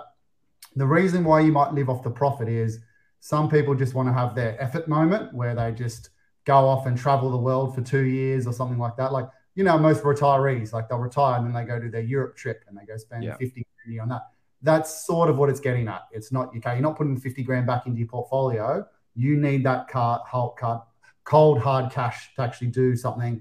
And a lot of people just set themselves up for retirement. So they'll buy like their boat, and then they'll have their holidays planned and they can do that. Same as above, it's just a little bit riskier because you've still got obviously the debt, and you're going to lose some of that passive because you're not paying down the debt. So yeah, yes. So like if you've got to actually want to capture for do what they want to do. Yeah. Okay. Cool. You broke up a little bit there, mate. But Jordan, what are some of the pros and cons of this beautiful strategy? Pretty much the same thing as the previous one. So you're allowing capital growth to do the heavy lifting. You can purchase specific properties to help you build that sort of exit strategy and living off the profit. Again, it can be planned and executed really well. And it's probably a bit more riskier than the previous one. The cons are the same as well. I guess one of the bigger cons with this is obviously you've got, as Steve mentioned, less passive income coming through from the portfolio. And like, it's great that you've got this lump sum of cash just sitting there that you can chip away at. The problem with chipping away at cash is that even if the portfolio is self-sustaining, which I think is important, you still have living expenses. So if, over time, if you don't have enough in there and you're chipping away with your living expenses at this cash, at some point in time, something's got to give. So you just want to make sure you've got enough in there with the profit and the cash to sustain however long retirement might be. And that's one of the funny things as well, is you kind of see these people retiring at 62 and then they've still got 30 years before they actually cark it. So like you got to like, it's a lot of time to have to sustain yourself, especially when you have inflation, everything else coming into play with it. So yeah, it's just about making sure you're setting yourself up for that longer term period. And as I keep saying, like it doesn't have to be that line of the sand. Now we're going to sell 5 properties of the portfolio. You can sell like one at a time. Like you might sell one every 5 years and let the growth and the income come through as you start to go along. But as long as you know from the start that the get-go was, we're going to be potentially selling these properties as we head into retirement. Yeah, there are some tax minimization benefits of doing that as well when you stage it as well, because if you sell them all in one go, then you've got obviously the huge capital gains bill. But if you can kind of, you've got the right structures in place. And again, we said this at the start, having the right accountant planning this stuff out with you is really important because you can minimize some of the tax there. But like John, you've made a really good point of people also don't know how long retirement is. So that's where having a passive income helps, and especially if you've still got some assets as well, like property, you always move with the market, because if rents go up, guess what? Your passive income goes up with it. If rents go down, so will your rent as well, where you're living. So you can always kind of stay with the market. But that's a really good segue into the next one, Joe, which is basically selling the whole portfolio. Selling the whole thing, the whole kit caboodle. Why the hell would we want to sell all of it? Well, so I'm just going through some of Jordan's points here that I wrote out, but like the biggest one is you actually just want to have an extravagant lifestyle, and you might hate your kids. You're like, stuff you kids, I'm going to keep all this money and go buy my Ferrari and travel around on my yacht. But it just gives you the whole thing. But like I said, planning for retirement is tough because I actually have no idea if I retire at age 65 or 70 or whatever it may be, if I'm going to live to 80 or I'm going to live to 110. Like modern medicine might keep going. So that's what I like about property, whereas this one gets rid of that. Sometimes people do this and they sell the hot portfolio and they realize that they're not necessarily just having the money sitting in a bank account and they're going, oh, yeah, I'm just going to chip away at this for the next 30 years. There are very low-risk investments, and I'm not going to go too much into it because I'm not a financial advisor, but you can buy certain investments that are just kind of low-risk and they try to match inflation, and then you just kind of live out your time over thing. But a lot of the times, you'll actually see parents do this when they're trying to buy and they shift the funds into their children. So they'll actually give their kids all the deposits for their houses and things like that. So it's not necessarily just like, oh, I'm going to spend all this money. It's using it some wisely. But yeah, there's nothing wrong with this strategy. You just lose out on all the capital growth and you lose the passive income, in quotations marks, that you would have had from all the other strategies. Yeah. Yeah. 100%. And like, if you are selling down the whole portfolio and just like having a big lump sum sat into your bank account, it's not really doing as much as you can. But also on the same token, if you just want a passive income of $80,000 and you've got a large chunk that you can put into some very low risk, low return asset, but if it gives you that $80,000, then who cares? It's giving you what you want. So maybe that's the lifestyle that you want to live. It's fine. What have you got down there, Jordan? Yeah, so I'll just reiterate some of the stuff that Steve mentioned that we've got in the notes, but you could find that really good lifestyle. Like if you sold your portfolio and you had $5 million or whatever it might be, you know, and you really wanted to buy that yacht or you really wanted to go sail the Greek islands for 3 years, like you can do that. You can find that extravagant lifestyle. You just have to really plan out how long those funds are going to survive and last you through that retirement period. Risk-free in terms of not having the debt and the interest rate movements. Again, it can be planned and executed really well. You're essentially buying and building a portfolio to sell off. And you can stagnate those property sales as you start to go along. Again, as Steve mentioned, with the tax benefits. Some of the cons is, again, the no generational wealth play. So you're really just stuffing the kids there and not being able to pass on that legacy. You'll need to time that exit correctly, make sure that the funds don't run out over that retirement period. Sale and exiting costs, again, is a big one. So 3% on the way out plus capital gains tax is a lot of money, where if you had kids, you could pass that on instead. Inflation is going to eat away at that savings. So let's say, again, in that scenario, if you had $5 million in savings, it might be a lot of money now, but over 20, 30 years, inflation is going to eat away at that as well. And you might run out at some point and you don't have that passive income, as Steve was mentioning, with the growth of the economy and the market and rents and everything else that goes along. You get the benefit of that if you stay in the game, whereas if you exit out of the game, you're susceptible just to your lump sum of savings that you've got on the journey. Yeah, one of the things as well is I don't believe this is going to happen, but property has been going up over time, regularly, pretty stably long term. There might be a day that property doesn't go up. Like I know we've all made our wealth through property. There might be a day property prices drop 50% and having a portfolio actually really harms you. So it gets rid of that because, like you said, you've got the money sitting under your mattress, Joe. You've got some control of it that way. But again, all three of us don't believe property is ever going to go back because they're not making any more land. But you never actually know. There could be world wars and stuff like that and the market could really turn. 100%. Yeah. Point. It might, and even if it doesn't go down, it might stay stagnant for 10 years, 20 years. What are you going to do in that situation? Like, makes it hard. And there's so many variables and things that can come up along the journey. So just got to make an educated decision and approach to it all. But this is exactly why I recommend people to have game plans, because that's a live lifetime kind of plan that you can have. No, I'm being serious, but you can run the scenarios very easily. You go, what happens if I get 0% growth for 5 years? What do I look like then? What happens if I get 5% growth for a few years? And you might not like the outcome, but at least you're prepared for it. And that's the benefit of kind of having that plan and playing those numbers. I get, like, on my sales calls, people go, oh, bloody interest rates are at 6%, yada, yada, yada. I've been planning for 6% interest rates for the last 10 years. Like all my cash flow spreadsheets, I type in 6% because that's somewhat near where the average has been for the last 20 years. And then people go, oh, yeah, but it's been low. And I'm like, oh, like, I'm not buying for the next 6 months. I'm buying for the next 10 years. Yeah. And that's the funniest thing I get with the conversations at the moment with the market, with interest rates. People keep saying, literally in the same conversation, property is a long-term game. I'm buying for the next 10, 15 years. However, I'm planning to sit out of the market for the next 6 months because I think the market's going to stay flat or I'll pick up a bargain. And I'm just like, well, which one is it? You've just told me it's a long-term game and you're buying with a long-term mindset, but now we're playing a six-month gamble. So you're saying the exact opposite thing in the same breath. And it shouldn't matter what the market's doing. You should be focusing demand in 10 years' time and buying now. You buy to the market you're in. If you can pick up a bargain because there's less buyers in the market, brilliant, you do it. If you're not picking up a bargain because there's thousands of buyers, cool, you still do the same thing. It's still a 10-year mindset.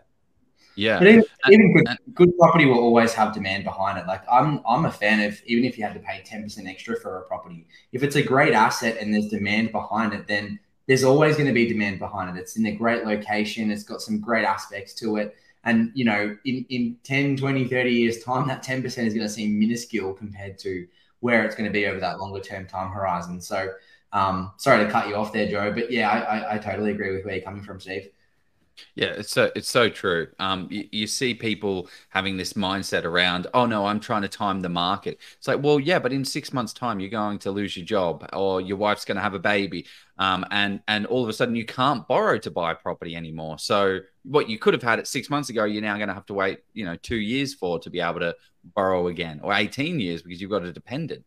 Like the conversation gets even funnier with commercial because, like, say we go out and buy a $1 million commercial property, which is about 25, 30 grand a year passive income on a 70% loan. People go, oh, no, I think the market's going to drop a little bit. I'm going to sit out of the market for 12 months. Yeah. Okay, it drops 5%. So now that $1 million property is worth $950. I've had 30 grand passive income if I bought the property now. So you waiting a year, you've saved yourself 20 grand. So you've missed out on opportunity cost of capital growth over 20 grand. And if 20 grand is changing your lifestyle and your portfolio, reassess, go pack some shelves at Coles one night a week and you make 10, 15 grand. You can make that up without taking the risk. So it's just people that try to play that 6 month game. I've been doing this for a long time now, and I've literally dealt with thousands, probably 3,000 to 4,000 clients. I've seen their portfolios. I'm yet to meet anyone who's been able to pick the market for 6 months, not one person. So I don't know why everyone thinks they're going to beat everyone else and jump in 5 minutes before the flock. If anything, if you've got everyone sitting out there for 6 to 12 months waiting, that means there's going to be another spike in prices because you're going to have the same supply, but way more people demanding it, and that'll push prices up.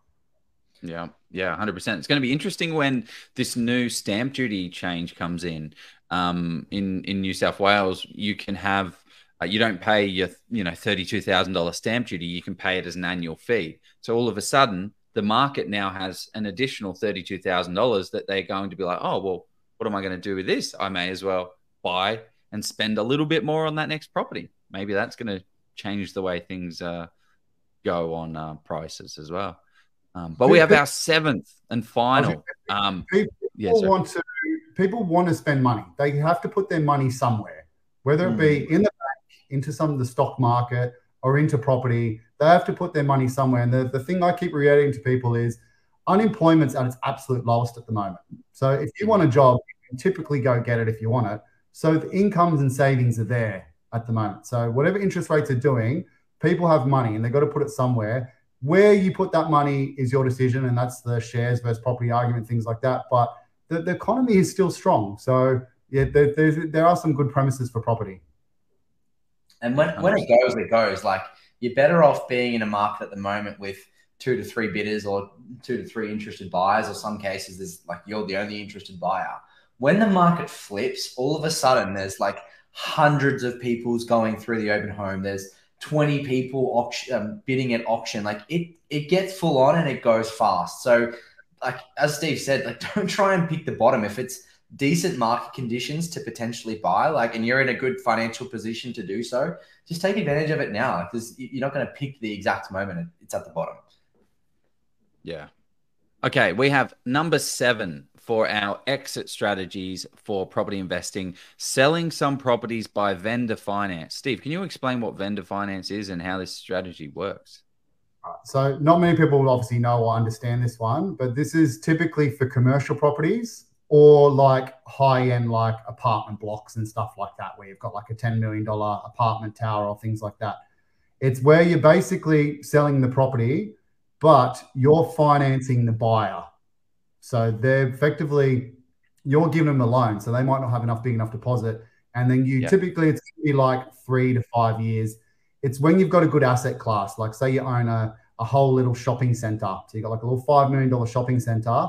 And the reason why someone might do this is because you can actually command a better price for the property, because someone who might actually pay a premium because they get to buy the property now, and because it's really positively geared, it actually pays for itself. So as an owner, if I own that shopping center and I know it's a good quality asset, I'm not worried about them not being able to make repayments because it's just coming out of their passive income. Instead of them having a 200K passive income, I'm getting 100 grand of it. And the benefit for me is I obviously don't have the same interest rates with the banks and things like that. And I can stage my retirement. I can still keep the passive income from that property over, say, 5 years before I've completely dissolved of it. So like all the other strategies we went through, once it's gone, it's gone. You've lost it. This one's a nice phase-in one where you might phase into retirement with it, have the tax advantages and things like that.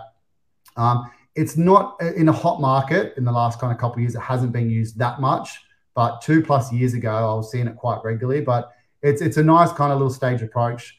The main thing is, and people go, oh, what if the new buyer doesn't pay off the debt and things like that? You are covered legally with all that stuff. There are literally things called like, you got like a balloon payment date where if they haven't paid by certain dates, you get the property back. So like say in 3 years time, they've missed a payment, you theoretically can actually take the whole property back. So you're like, cool, thanks for paying off 15% of that debt for me. And you go from there.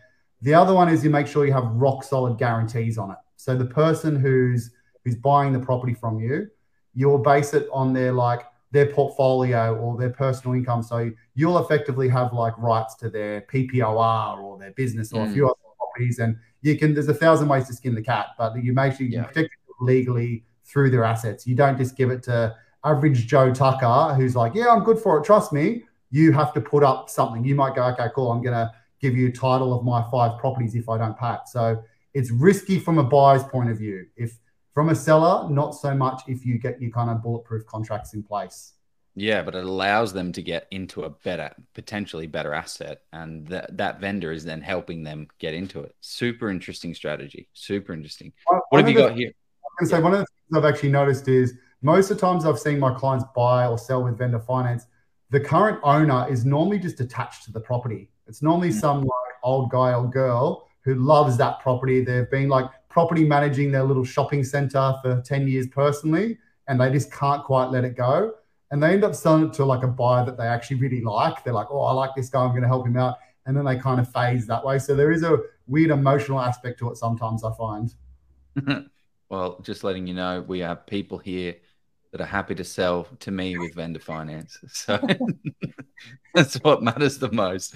What have you got, Jordan? What are some of the pros and cons of this sucker? Yeah, I've got one clear con pro, which is essentially it's an easier financial transition out of property than just a hard sale. So as Steve mentioned, you get all those benefits of the income and everything else like that as you negate or move out of the portfolio. It's not like this hard line in the sand, all of a sudden you lose your passive income.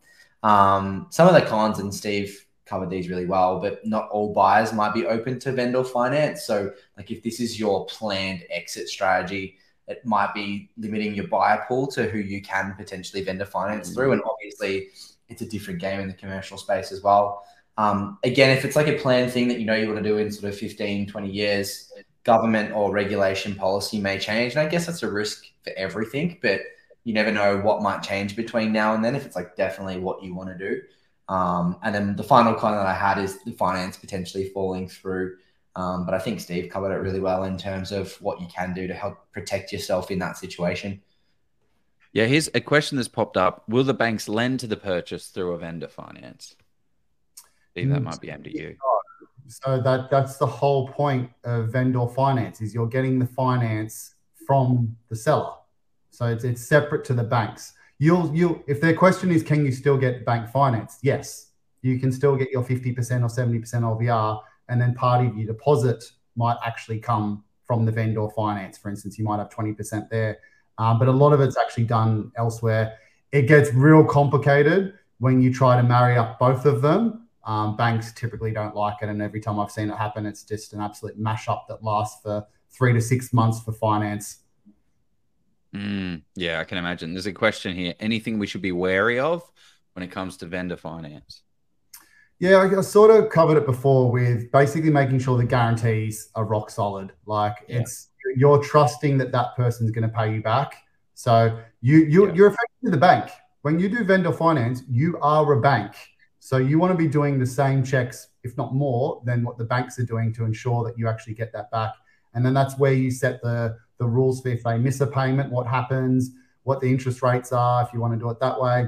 Yeah, it's like a joint venture with a with the party that owns the property, right? Like, effectively. And then, like, what are the exit strategies if they don't pay? Like, what do you get? Do you get the property back, or do you get to force them to sell one of their PPIs and things like that? So it's not for the everyday investor. Don't go into this if you think, oh, I've got a couple of properties, I might buy this property through vendor finance. No, make sure you know what you're doing.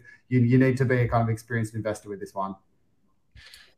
Okay. So, given this is a bit of a more like commercial space focused, how is the commercial space going at the moment? Like, I'm super curious around like all the different types of investments and everything else. Like, I remember like in the middle of COVID, everyone was worried about like, well, what were all these office spaces and CBDs going to do? And like all these different types of investments that are like commercial focused, but we're so worried about the best case or best use scenario. Like, how is the commercial space going at the moment?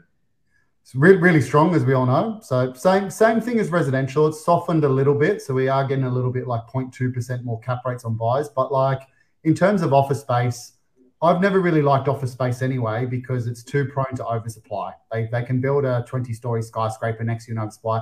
However, I am actually starting to buy some office space for clients, normally in the kind of lifestyle type regions. So where people like sunny and areas like that, where it's not zoned that they can go over 2 levels. So I can limit the supply there.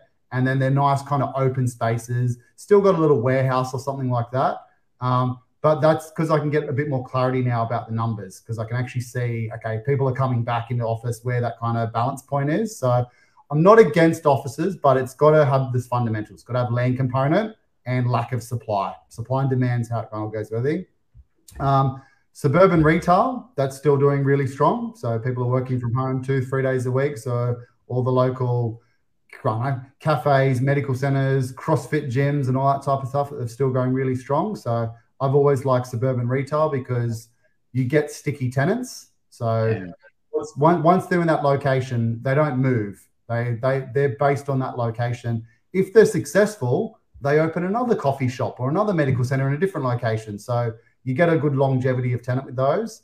But the big one at the moment is industrial properties. So like last time I spoke to you guys, I was saying, oh yeah, vacancy rates are down at like 1.6%, which is really attractive because that's like a residential vacancy rate.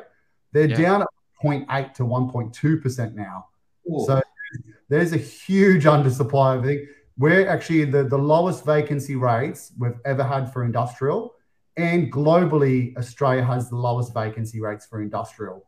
And this is kind of what I alluded to before about things aren't so bad. Like, people have money, people go, oh yeah, but rents won't go up. And I'm like, I don't think you understand what vacancy rate means. Vacancy rate means it's in demand. Like, the shorter, the more people are looking. So for me, buying an industrial property on a 0.8%, when people say, I don't want to buy commercial because it's too high risk in terms of vacancy, that argument's out the window now. You've got 0.8%. So as long as you're buying in a good area, again, don't do something stupid. Don't go buy it in a greenfield estate where they're building new warehouses and go, oh, Steve said Brisbane's got a 0.8% vacancy rate. That doesn't apply. Like, it's same as residential. You don't go and just buy in a mining town. So still look at the numbers. But if you're buying like an industrial estate and it's surrounded by residential, and that residential population is growing, and the vacancy rates are like 0.81% for that industrial estate, I find it a hard argument to say that that property is not going to be in more demand in 5 or 10 years' time. Because how's you're still going to need more car mechanics, spray painters, wholesalers, distributors, storage, like that demand's only going to increase. And guess what demand does? Causes increases in rent.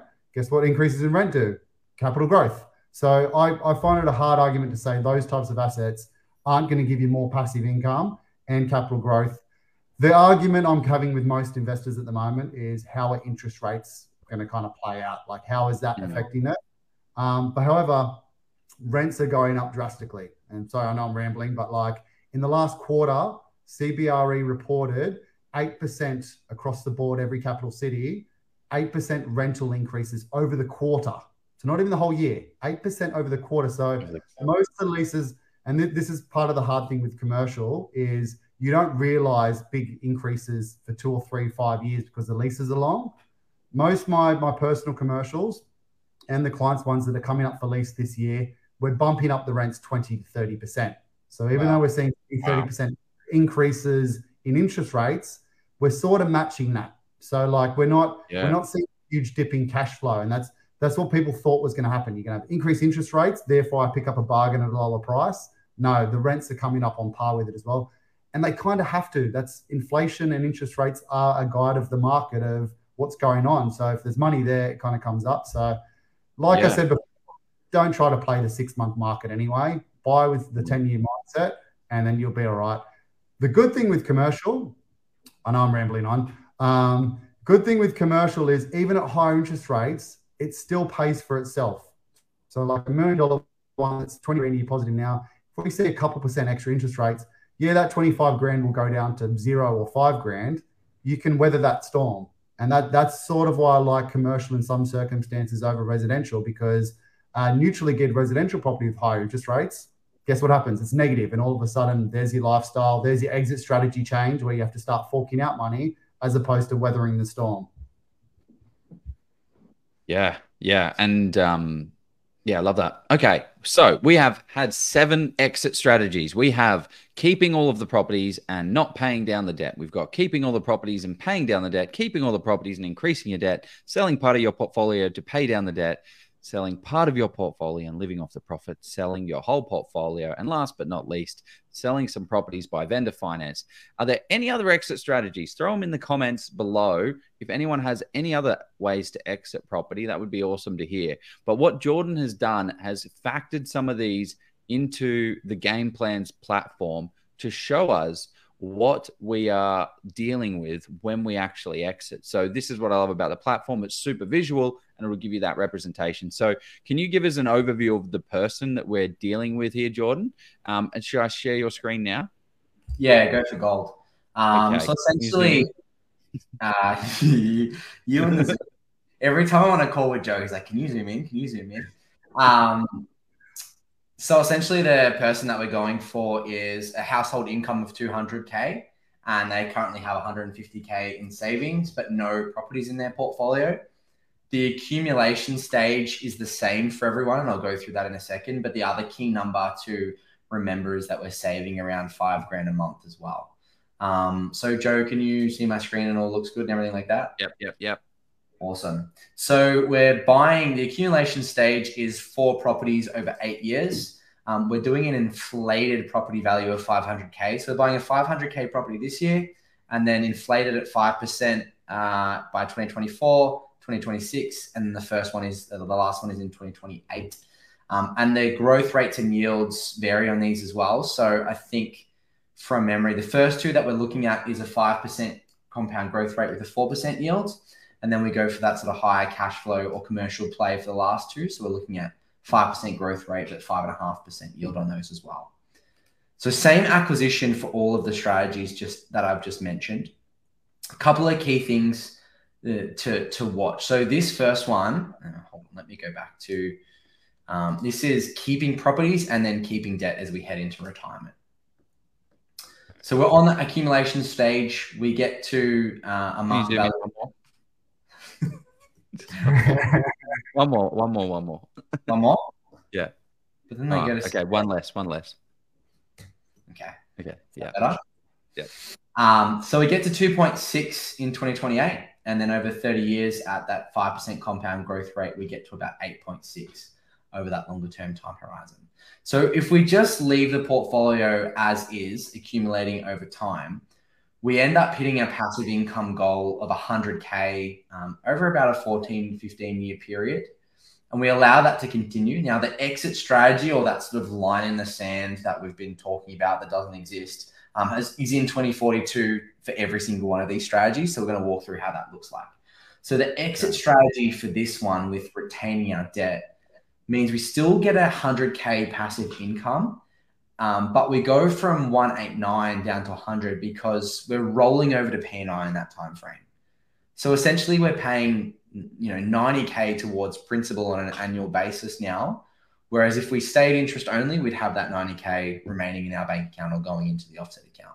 So we've still got that passive income coming through over that longer term time horizon, and it increases as we head into retirement, but it does drop down when we do that P&I rollover. The thing is, though, that we're still heading into retirement with debt. So if we change, we're not going to offset our debt.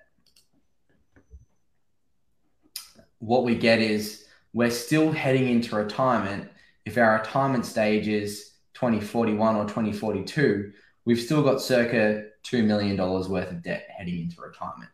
At the peak, it was closer to 2.06, but we were staying interest only the whole way through anyway. The key thing to watch here is our savings does continue to come down over time, which is okay because it's not going down to zero. We're still paying for our living expenses, our current living expenses inflated in that year. But at the same time, too, we're paying principal down and we have that passive income coming through over that longer term time horizon. So this is the scenario where we're accumulating the portfolio and then still heading into debt into the retirement stage of life. Obviously, it's not looking so bad. Looking really good. Looking pretty good from that side of things. When we look at our monthly savings, so we're saving around $5,000 a month this year. We end up going to about 15K over that period before we exit. Then we do actually go negative for about 3 or 5 years there when we're rolled over to P&I, but then we go back into the surplus. So we get through that period just with our cash, and then we're looking pretty good from that side of things. Super. The second one that we're going to go through is our keeping the properties, but we're going to pay off that debt completely. So again, same scenario, same income, same rates, everything else like that. Acquisition of the properties is still all the same. Except what we're doing now is in that 2024 period, we're taking what we would have of savings of around 1.8 mil, actually eliminating, close to 1.5 mil worth of savings and deleting or getting rid of majority of our debt in that year. So if we turn the offset off in this scenario again, what we'll see is our debt is actually much lower than the previous scenario. So we're bringing our debt down to sort of 500K. Now, the argument with this is you could wait a couple more years, save a bit more money and eliminate the rest of the debt. But we are eliminating our debt. Our target was that 2042 period, and we're eliminating as much debt as we can in that year. So I'll just turn the offset back on so we get accurate passive income numbers. From this scenario, again, we're quite good. Like, we hit that passive income target by 2036. And then we're still rolling through. We've still got that a bit of P&I in that 2042 period, but we still end up at about 180 of passive income moving forward into the future. It's not a cliff anymore. It's not a massive drop-off because you've been paying down that debt. Yeah, you've paid off that debt completely, and now you've got that passive income coming through. Now, the only con with this is obviously you've got to pay tax on this income, and you don't get that inflated away debt. When you do have debt heading into retirement, that starts to inflate away. But we don't have in this scenario, we don't actually have that period of 3 to 5 years where we're actually in negative territory. We still stay positive with our savings. It's just not as strong as obviously it was pre eliminating the debt. So again, another common scenario and looks pretty decent. The third one that we had was keeping our properties but increasing debt. So again, same income, same savings, all of the above, same acquisitions. But what we can see now is we're essentially, and this is that more riskier scenario instead of Steve, like if you had a PPOR and took a bit of money out. But what we're actually doing here is in 2033, 2037 and then 2042, we're refinancing the portfolio and pulling that debt out as we start to go along. So if we were to go into retirement in 2042, we're still heading into retirement with circa $4 million worth of debt, which is a pretty risky thing to do. But the good thing is that we do have $3 million worth of savings or equity that we've extracted, that we've put into offset or into an offset account.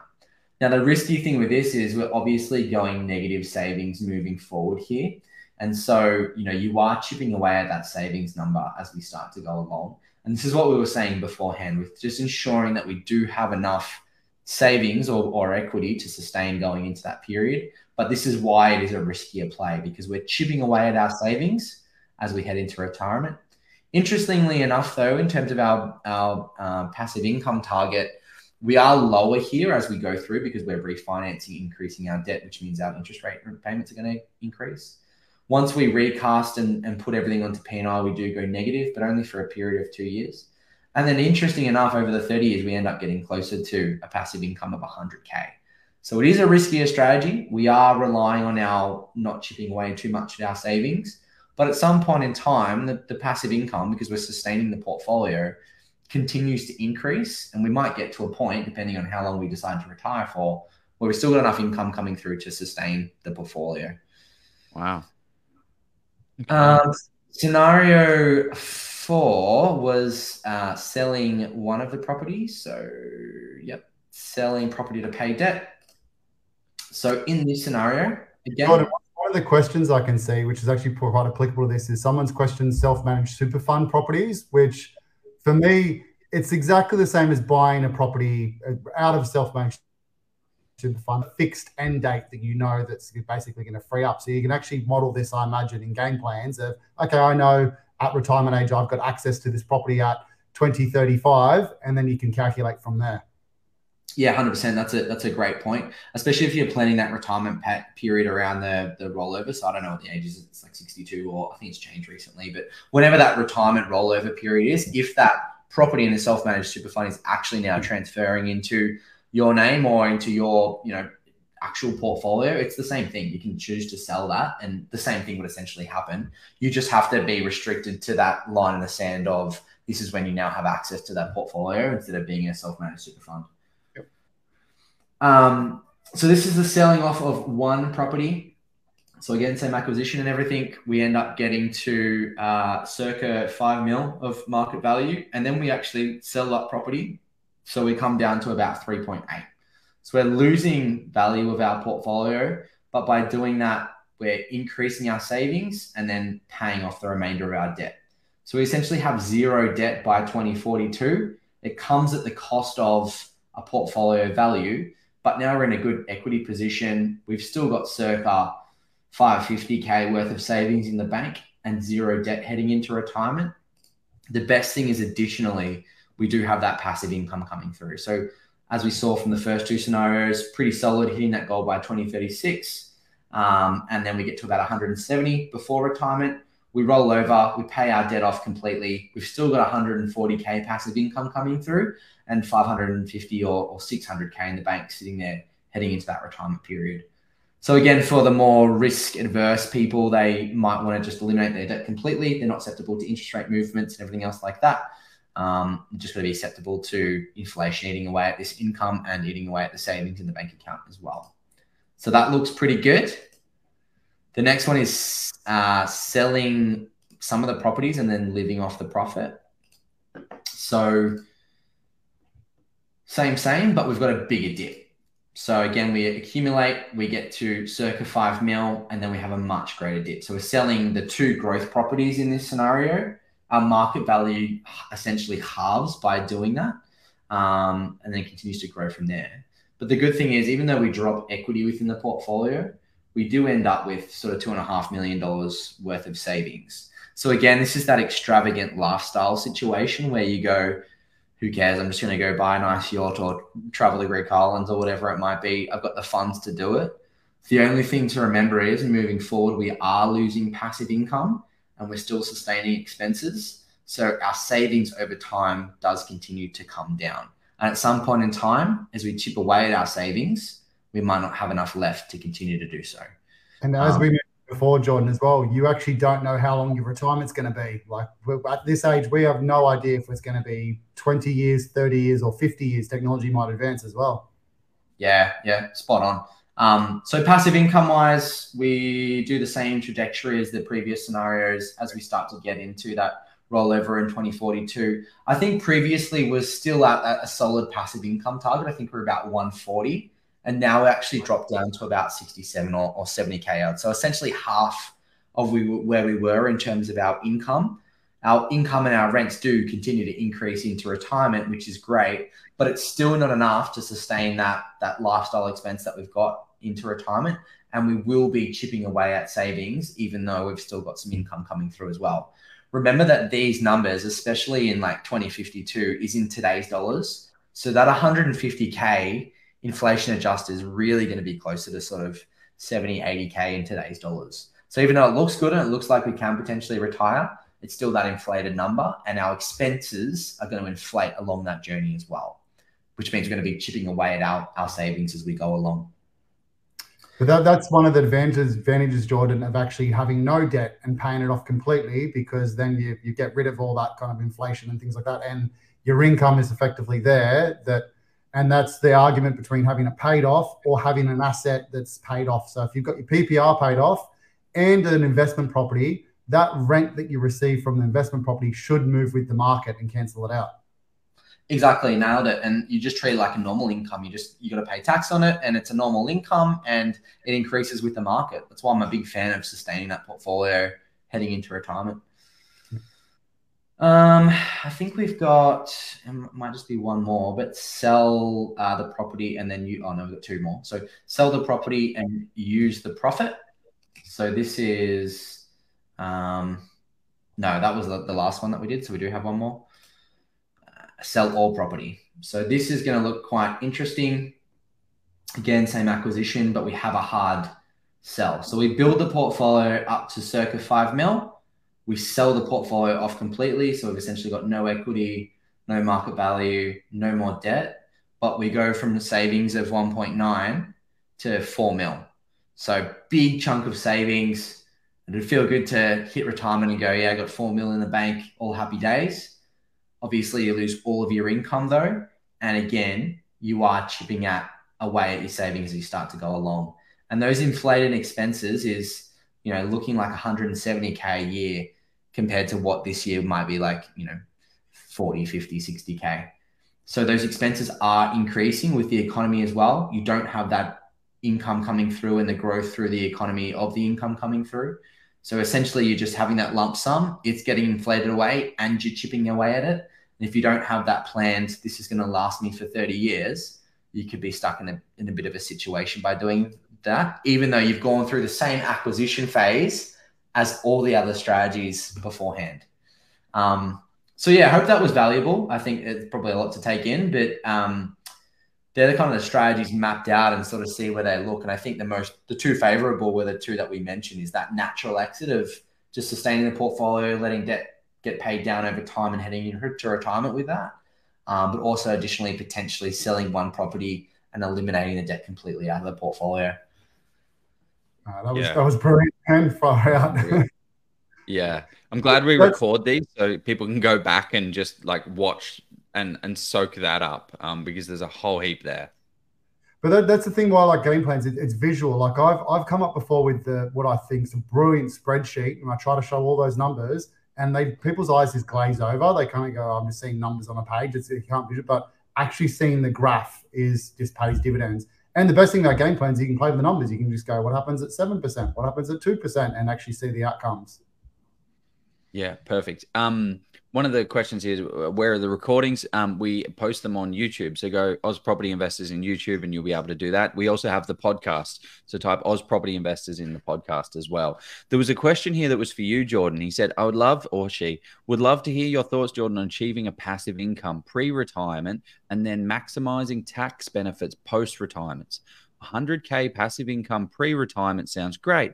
100K passive income outside of super post-retirement is the difference of 30K in the pocket every year. Do you have a recommended way to maximize both options? Yeah, it's a really interesting question. And I think the best way to tackle it is that situation I was talking about beforehand is a lot of people get confused around, well, if I'm earning 100K from my income, but I'm still saving $2, $3, $4 grand a month now, do you really need to continue to save that $2, $3, $4 grand a month into retirement? So it's not a like for like of, you know, earn 100K beforehand, then 100K passive income, then we just switch one off or the other. And so even if you have that tax coming out of the fact, you just need to make sure that your expenses going into retirement, and be really realistic. Like if you would love to go on a 20 grand holiday each year and go to Europe and enjoy, like factor that in, because this is life at the end of the day and we want to enjoy it as we go through. So figure out what your current expenses are. If you've got a paid off PPOR, that's fantastic. If you love going on a holiday, that's fantastic. But how often do you go out for dinners? What is your monthly costs? What is your monthly overheads? Figure out that number, reverse engineer it after tax, and then figure out the number pre-tax. And that's your goal. Like figure out to get to that point and then make that decision from there.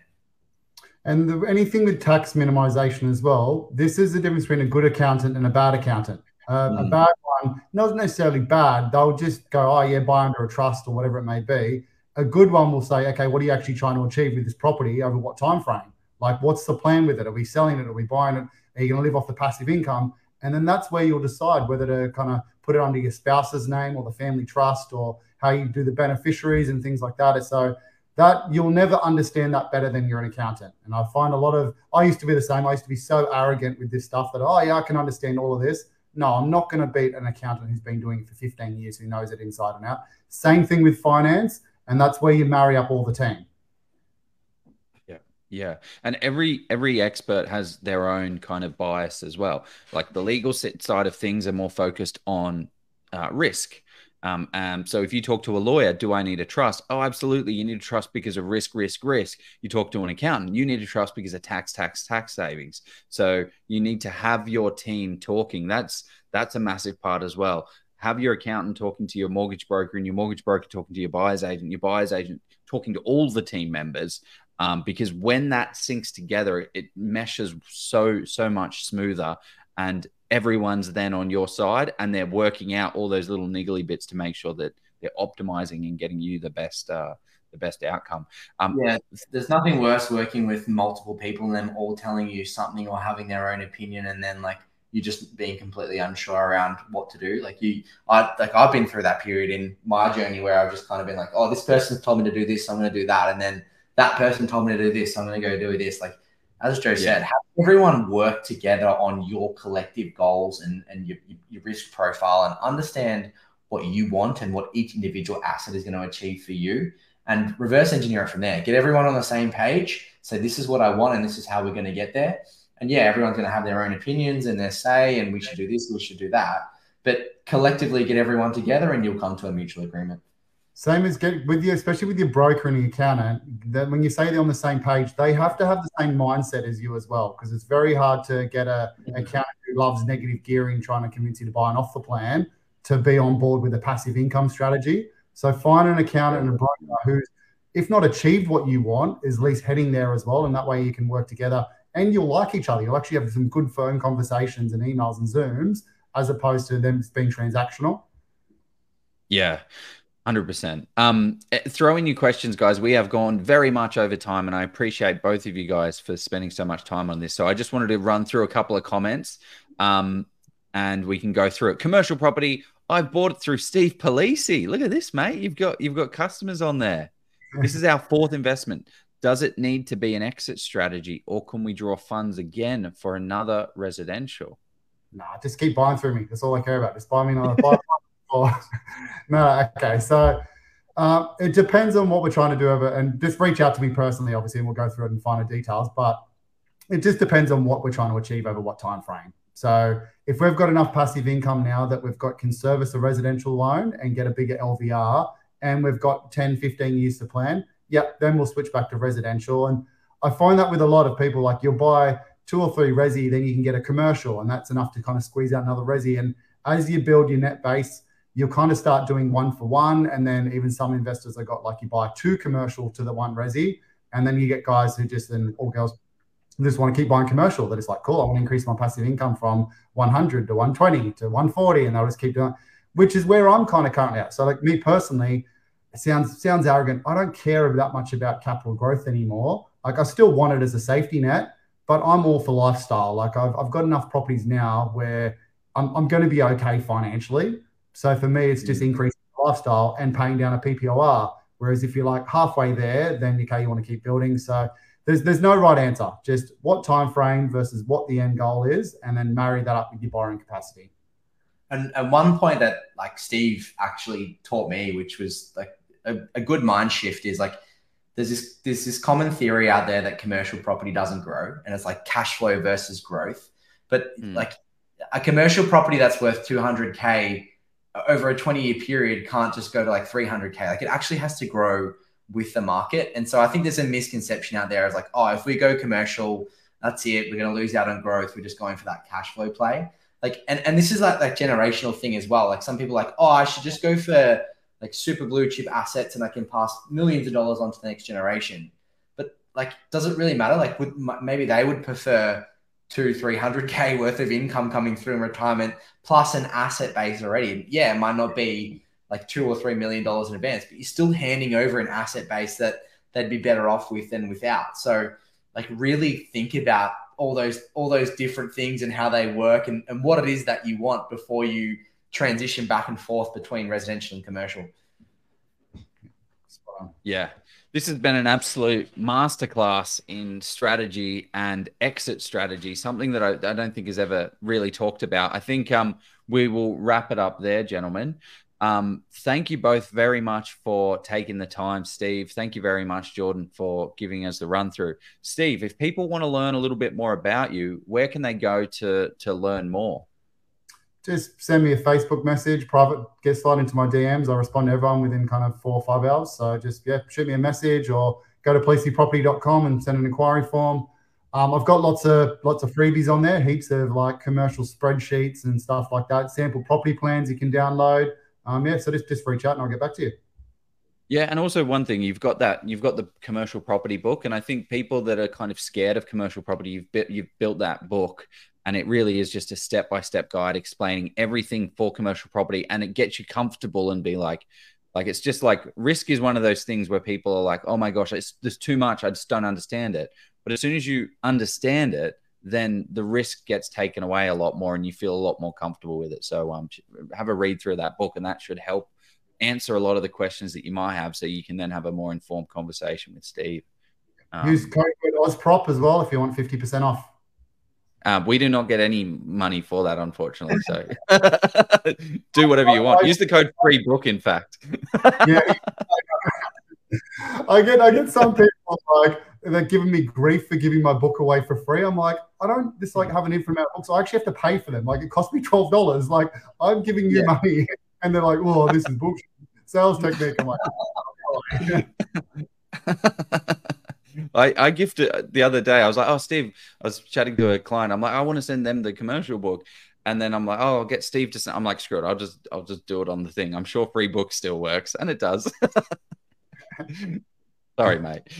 Jordan, thank you very much for your expertise. How can people learn more about you, mate? No stress at all. Just jordan@gameplans.com.au if you want to get in contact with me. I'm most prominent on Facebook and LinkedIn probably, but I also work pretty closely with these two blokes. So if you end up going through them or talking to them, we all work collectively together. So yeah, I'm kind of everywhere.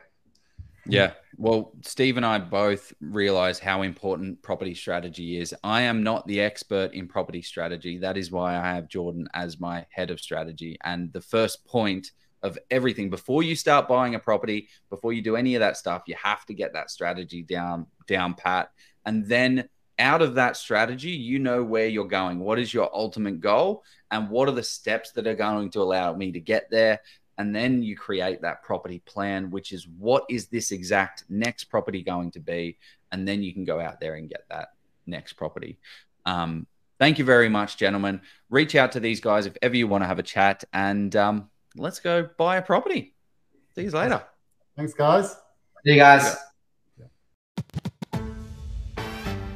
Hear more interviews and share your story with some of Australia's top property experts and commentators now by joining the Oz Property Investors Facebook group with over 25,000 property investors, so we can all become better property investors together.